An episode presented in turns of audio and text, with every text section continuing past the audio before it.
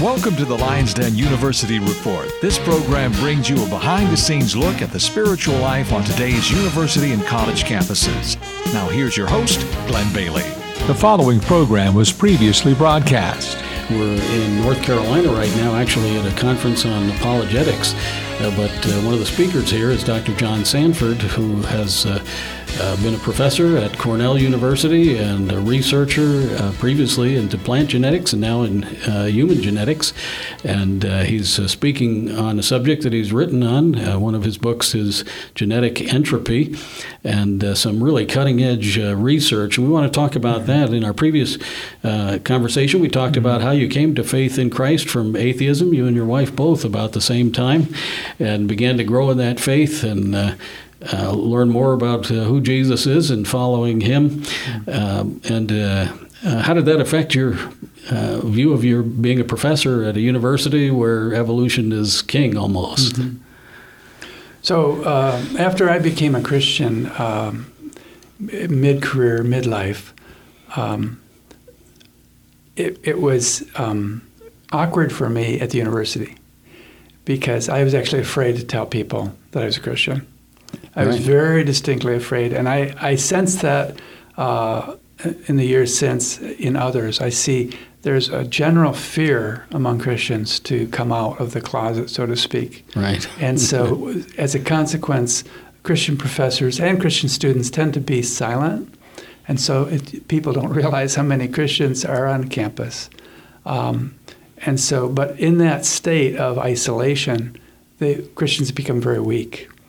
And so, and they and they become almost. Well, some of them would just drift away from their faith because they don't because there's no um, fellowship, and they're um, trying to stand on their own. So it's right. a, not a good place to be. Um, and that's one of the reasons we have our program. Is uh, our primary uh, mission is to present the gospel of Jesus Christ, but then secondarily to network believers on the campuses mm-hmm. who do feel isolated, who do feel many of them like they're going into the lion's den, as Daniel did. Right. And, uh, it, it actually it is a lion's den for students and faculty, and it was for me. And I wasn't brave like Daniel. Um, and so for a long time, I was a very compromised, weak Christian, kind of wanted to hide my Christianity uh, in the workplace. And so one of the things that I, one of the reasons I was so intimidated was there are lots of hard questions that I could not answer. And I just lived in fear that people would ask me these hard questions and that I would just, you know, have nothing intelligent to say except you know stammering and that sort mm-hmm, of thing. Sure. And so I was, I, I, would say I was saved, but not very fruitful for about ten years. I was a, a theistic evolutionist, and I was, you know, I had been totally, totally uh, uh, committed to a Darwinian perspective before I was saved, and then once I was saved, I was then captive to it.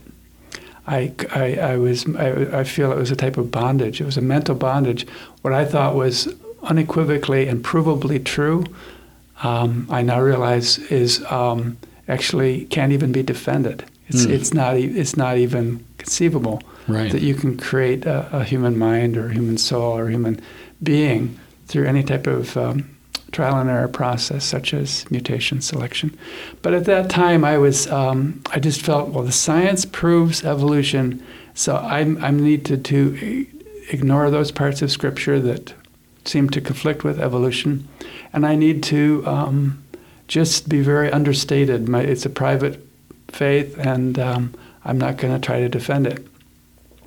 So I was in that place for um, a long time eventually, I, I, as we, how, how my wife and I uh, eventually shw- um, switched churches and went to a more conservative church where they actually uh, take the word of the uh, the word of God seriously. Right. And in that environment, people, uh, number one, we were greatly encouraged, and number two, uh, people started to challenge my, my evolutionary perspective. I see. And uh, at what I, it seemed like child's play to defend it initially, as I encountered uh, the hard questions on the other side, I realized uh, actually there's a lot of weaknesses, a lot of uh, chinks in the armor. The way is the way I was thinking about it, that I hadn't been aware of. And I thought, why didn't I think about that before? Uh, and it's because I wasn't, when I was an evolutionist, I would never critically examine what I believed. I Hmm. believed Is it right? uh, because I had been indoctrinated in it. Yeah. And I never critically examined, well, does that follow? Is that logical? Is that, is that really um, demonstrable? Or, and so um, that was really an exciting time, but it was also very painful because I remember sitting in my living room uh, with a pile of books on my left hand side, which were evolutionary books, textbooks, famous books by Stephen Jay Gould and other people, and, and a pile of books uh, on my right, which were had a biblical biblical perspective and Mhm. with a design. You know, there's design, or or that there was a miraculous creation, and I, I remember thinking, this is this is driving me crazy. There's Hmm. both sides have are making good arguments, and Right. And this side has more human authority, but this side are, are my brethren in Christ, and they, they're actually coming from a biblical point of view, which is what I'm committed to. hmm And uh, I remember making a decision at that point. I said, okay, the science, uh, the science seems ambiguous to me, but I know which side I'm on spiritually. Right. And I said, I'm, I'm going with this. I'm going this way. I'm going with the biblical view, even if it makes me a fool in the eyes of the world. That Hmm. was a very deliberate decision. Yeah. And, and that's, that's a good, a, yeah. That's not uh, um, uh, making an extreme point. I mean, uh, you are thought to be foolish by by a vast majority of the scientific community when you take a different position. Yeah, and for and for people on campus who are feeling the fear of man, I actually encourage them. Um, yeah, be a fool for Christ because uh, it's a small price to pay, and you know it's only your pride. And Christ promises us that if we follow Him, he, we will be despised and slandered and mocked. And so it's actually um,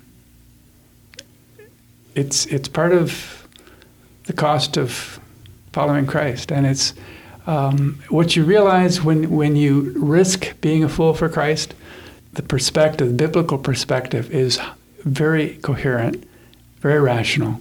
And that in fact, when you critically examine the evolutionary perspective, the godless perspective, it is empty. It's it, and uh, so in the last ten years, remember I said I made a decision. I said I, Right. I'll be a fool for Christ. Mhm, in, sure. the, in, in the 10 years subsequent to that, my own research has been very fruitful. Mm. And I have um, uncovered really powerful evidences that show that Darwin was wrong and that while natural selection happens, it can't do type of things that people imagine. Right. So you didn't stop doing science. You didn't think, So- well, science is irrelevant now because you're a Christian. You're saying there's a different perspective Right. on, on your work. So I remember um, about 13 years ago, I said, okay, I'm done with science. I'm just going to work full time for uh, the Christian ministry. I'm just going to follow Christ. And the, very quickly, I find myself back doing science full time, you know, thinking about it day and night, uh, but now with a totally radically different perspective, with the view that uh, I want to use my science to affirm Scripture, and that's what it's doing. Is good science affirms Scripture, and uh, so I'm part of a, a group of scientists called Logos Research Associates, and that's our motto: Good science affirms Scripture. And we have geologists and physicists and mathematicians and people like myself who are geneticists, people from every walk of science, and we're actively engaged in original scientific research that, con- it, that consistently is showing to ourselves and others the good science affirms Scripture. It's just really exciting. Right. And it's not a well known uh, group. Uh, say the name of it again. And is there a website or some way people could contact uh, Yeah, the yeah. organization? It's Logos Research Associates. Mhm. And so logosresearchassociates.com is, if you Google it, it'll come right up. And so um, we're a network of scientists, uh, mostly in the United States, but other nations as well. And we're, we're involved in uh, not just um, apologetics, but actual cutting edge research. So uh, a number of us are, are publishing papers in secular journals and uh, and if not, we're publishing papers in. If we can't get published in the secular journals because we're too politically incorrect, um, we publish in other venues. But the the most exciting publication is this new book, Biological Information, new perspectives. That's uh, the result of a symposium at Cornell University that was held three years ago, and the proceedings have just been published. And it is a milestone book in terms of um, changing our understanding of number one, what life is, and number two, how it arose. And 29 highly credentialed scientists contributed to it, representing diverse philosophical perspectives.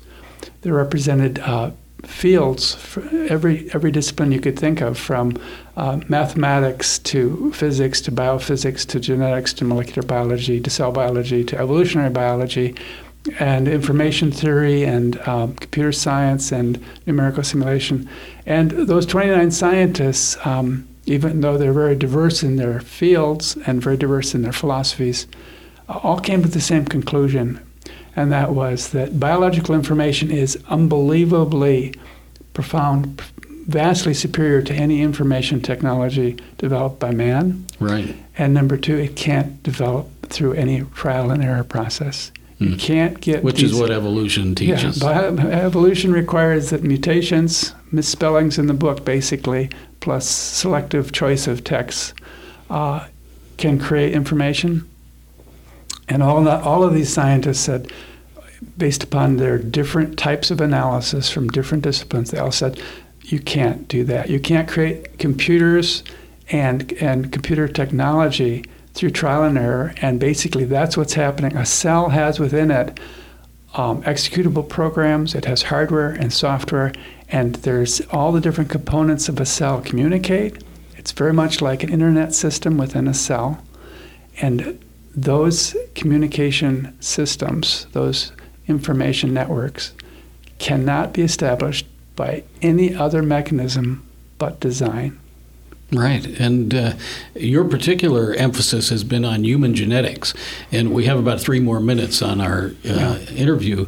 I wonder if we could talk a little bit about that, how uh, that uh, in the, at the genetic level, the direction of life is toward uh, destruction and right. toward, toward right. death rather than toward improvement and new uh, information. Right. So I've spent the last 10 years looking at the problem of what I call genetic entropy which is basically uh, there's a really serious problem with evolutionary theory, and that is that most mutations are deleterious. Misspelling errors in a textbook are deleterious with almost universally.